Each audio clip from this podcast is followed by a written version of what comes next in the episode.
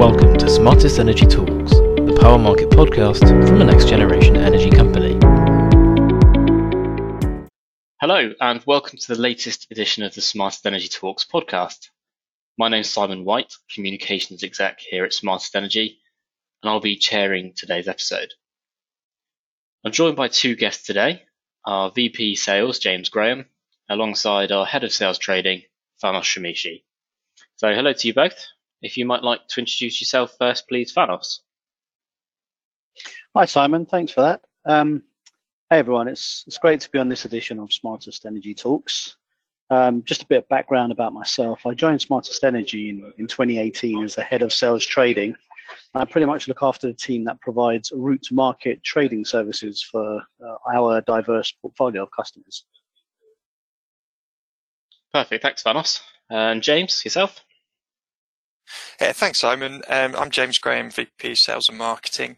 So I've worked at Smartest about 9 years now, having worked through various sort of frontline business development roles, team management roles, into effectively head of department leading the division, and having an opportunity to gain experience in the industrial and commercial sales part of the business, in the power purchase agreement side of the business, and also in the flexibility side of the business. So, good rounded experience that's all brought to bear now leading the sales and marketing function, which incorporates all of those aspects of Smartest's organisation. Perfect. Thank you for that as well, James. So to give just a quick overview of what we'll be talking about today, as we come up to a year since life changed for us all in the UK with the arrival of COVID and implementation of lockdown conditions, we're going to begin by taking a look back at the impacts on energy over the past 12 months. Following that, we'll move on to other factors affecting energy markets in recent times. And finally, we'll take a little look ahead as to what we might just have in store for us in the near future. So, to begin then, Thanos, would you be able to take us through just what it was we saw in the market last spring when COVID first became a concern for us in the UK? Yeah, well, the first kind of impact or the initial analysis that we had to draw on was the examples from the Italian and Spanish demand reduction. So we were using that as a reference point. And as they were the first major European economies to be impacted by actual lockdown restrictions.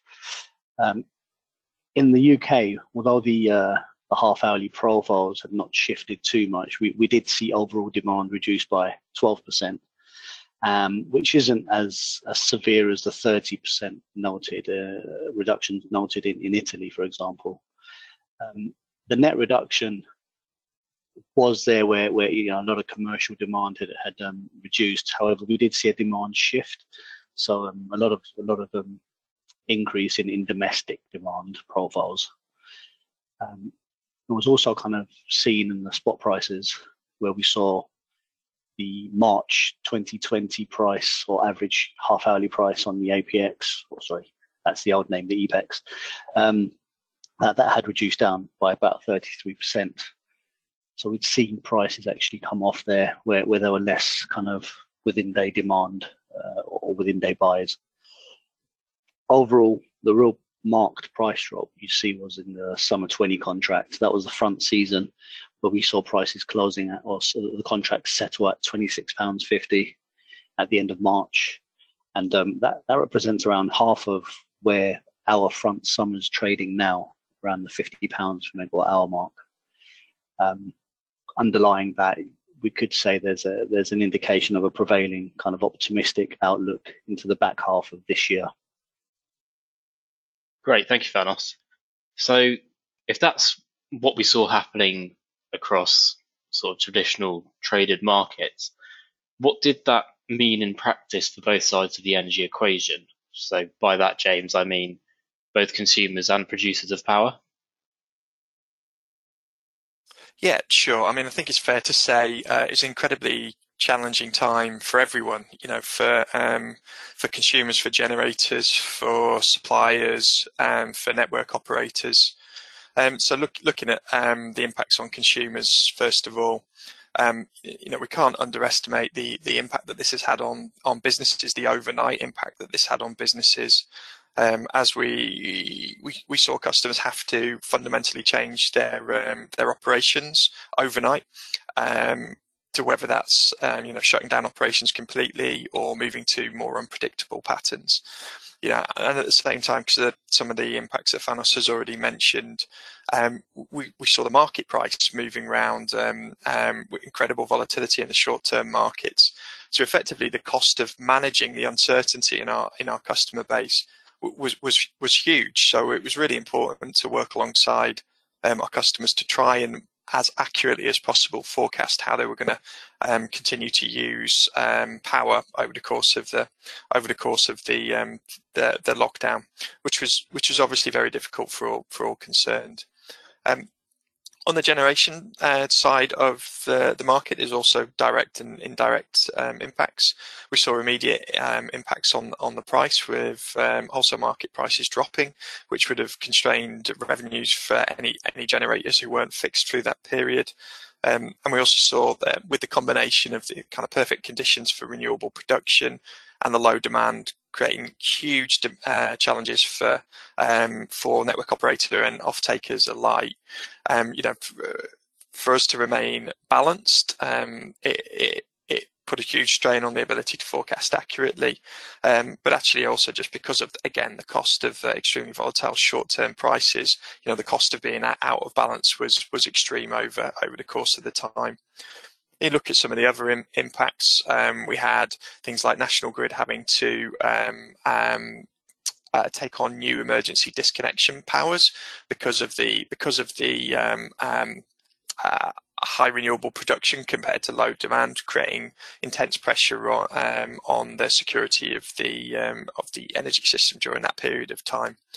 And as well as I guess we call that the stick, there was also the carrot of using revenue generation mechanisms like optional downward flexibility management and accessing the balancing mechanism through the sort of wider access measures, which actually gave an opportunity for generators to create additional revenue streams for curtailing their power generation following instruction for grid, another tool that was used to manage the system during strain.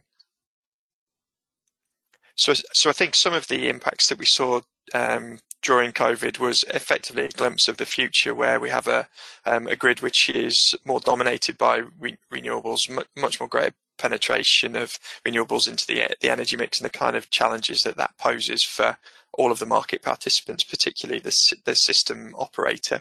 So it's given an indication of the kind of capabilities that we all need to develop over the time, which is the ability to forecast accurately, the ability to control and curtail generation, and also the ability to deploy flexibility, and whether that's you know, increasing or reducing generation in order to meet these potentially volatile market conditions.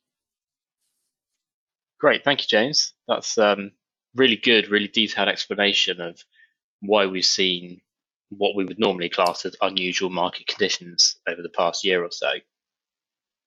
So with that being the backdrop to how we've gotten to where we are now, Thanos, why is it that prices have bounced back to their current levels now? Well, the prevailing view is still that we're going to transition to a demand view, which is clearly somewhere above where we've reforecasted down to throughout the last year. So we're kind of trying to revert back to our historical expectations in demand. It has fed through to forward prices, but without any real indicators or direction in gas prices at the moment, the main driver has seemed to be coming from EUAs and carbon price is the primary driver in forward prices recently.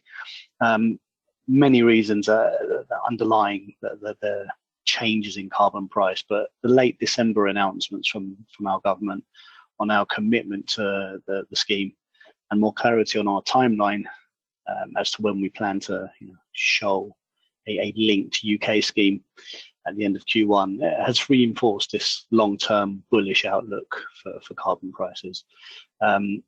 The year, I mean, a little bit cynical here, but the year also started with some strategically timed publications from some funds and their analysts talking up the price of carbon, or at least the underlying demand for it. But we've also had some other kind of news coming out, in some cases recycled articles from over 6 months ago, suggesting that the EU would review quotas of certificates to curtail speculative activity. This isn't, you know, the primary drivers here, but they're all just added to some of the sentiment, the bullish sentiment, and that was kind of seen at the beginning of this year into recent weeks, where we've seen it with DEC 21 contracts trading over 40 euros a ton. But on the most volatile of days, we've also seen some DEC 25 volume clear on the exchange. Not very high, but still it does lead to interest along the whole complex. In the very prompt market, we have seen volatile prices, but this isn't necessarily to do with, you know, growing demand from easing restrictions. We are getting a bit more clarity, but in the very near prompts, we've seen some cold snaps across Asia, Europe, and more recently the US.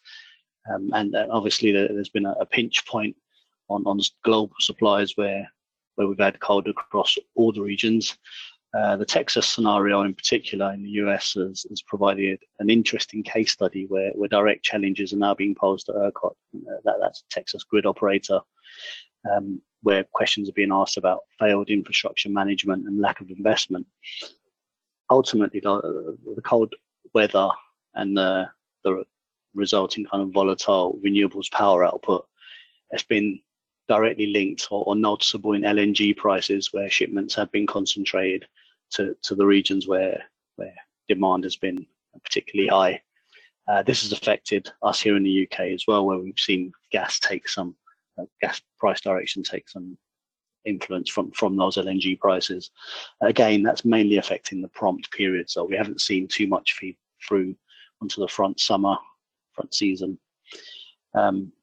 On that note, though, with regards to some of the high system prices, we can't avoid discussing, you know, some of the headlines that were made around £4,000 a megawatt hour balancing actions or units taken on at that price, and also the auction clearing for day ahead at one stage at nearly £1,500 a megawatt hour. These prices were noted during January for the very prompt or spot periods, and it kind of was a scenario where we had a perfect storm of relatively low renewables generation output, cold temperatures leading to high demand, but we also had a combination of unplanned outages with some of our thermal generation plant here in the UK. So there was no one factor that was that stress scenario in isolation, but the combination of all these effects, it did provide the perfect storm of kind of scenarios for high prices to prevail. We're kind of through that at the moment, but you know, we still have that relative sensitivity to our generation stack and also renewables output, which is usually only known in the short-term periods.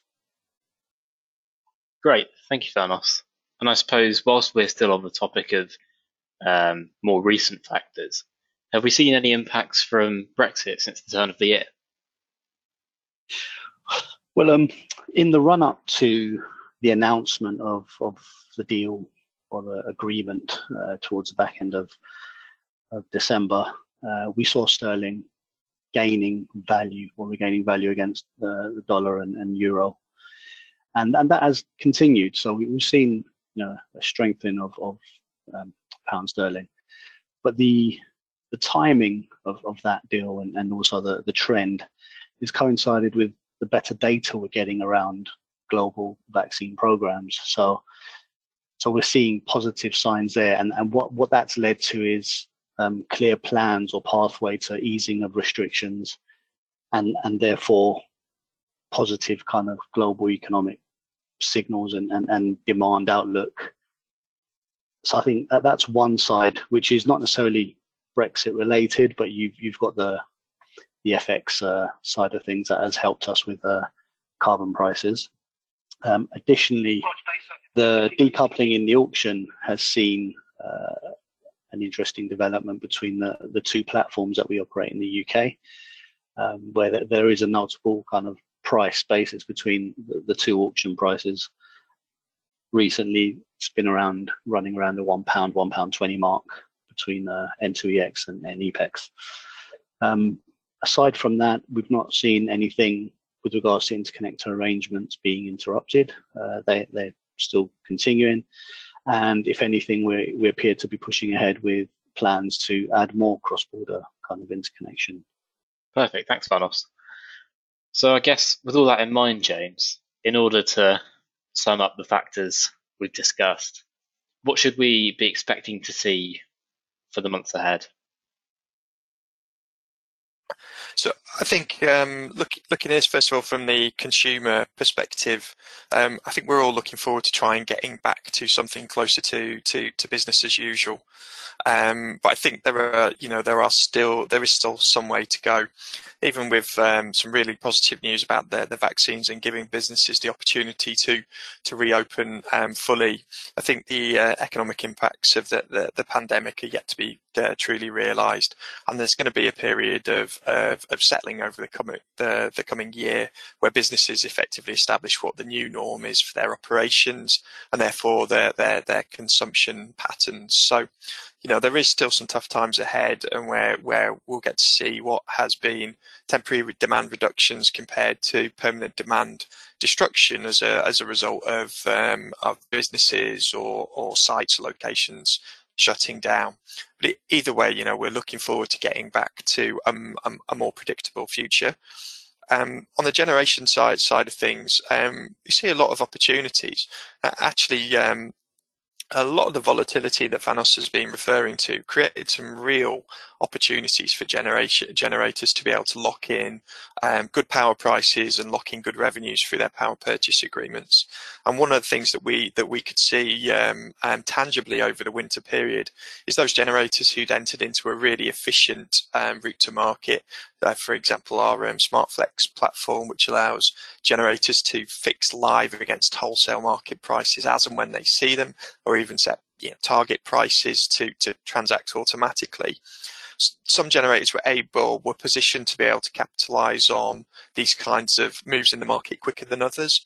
And I think that we'll see, you know, we'll take stock after the winter season's truly over to see whether, you know, there's a much more justifiable case for more generators starting to look at utilising this kind of means of fixing power prices. And so I think speed of transaction is really essential when you've got the kind of market volatility that we've seen over the last 12 months. But there's also some wider opportunities for generators looking at the kind of revenue streams that we all already mentioned. So Grid have already announced an extension of the ODFM program, that's an optional downwards flexibility management program, which effectively allows them to pay generators to turn down, as we mentioned previously, and then opportunities for distributed generation to get more actively involved in the balancing mechanism, National Grid's primary tool for managing system flexibility. You know, the measures that have been taken, the wider access measures, have created a pathway for distributed generation to come in and participate in these programs in a different way to in previous years. So we certainly see some exciting opportunities to start scaling up distributed generation activities within the BM, and we'll be working with our customers over the course of the year to help them realise, you know, the potential where there is this additional untapped revenue stream as it stands at the moment. So that kind of combination of efficient price capture and looking at new revenue streams are probably what we see as the big opportunities for generators in the near term.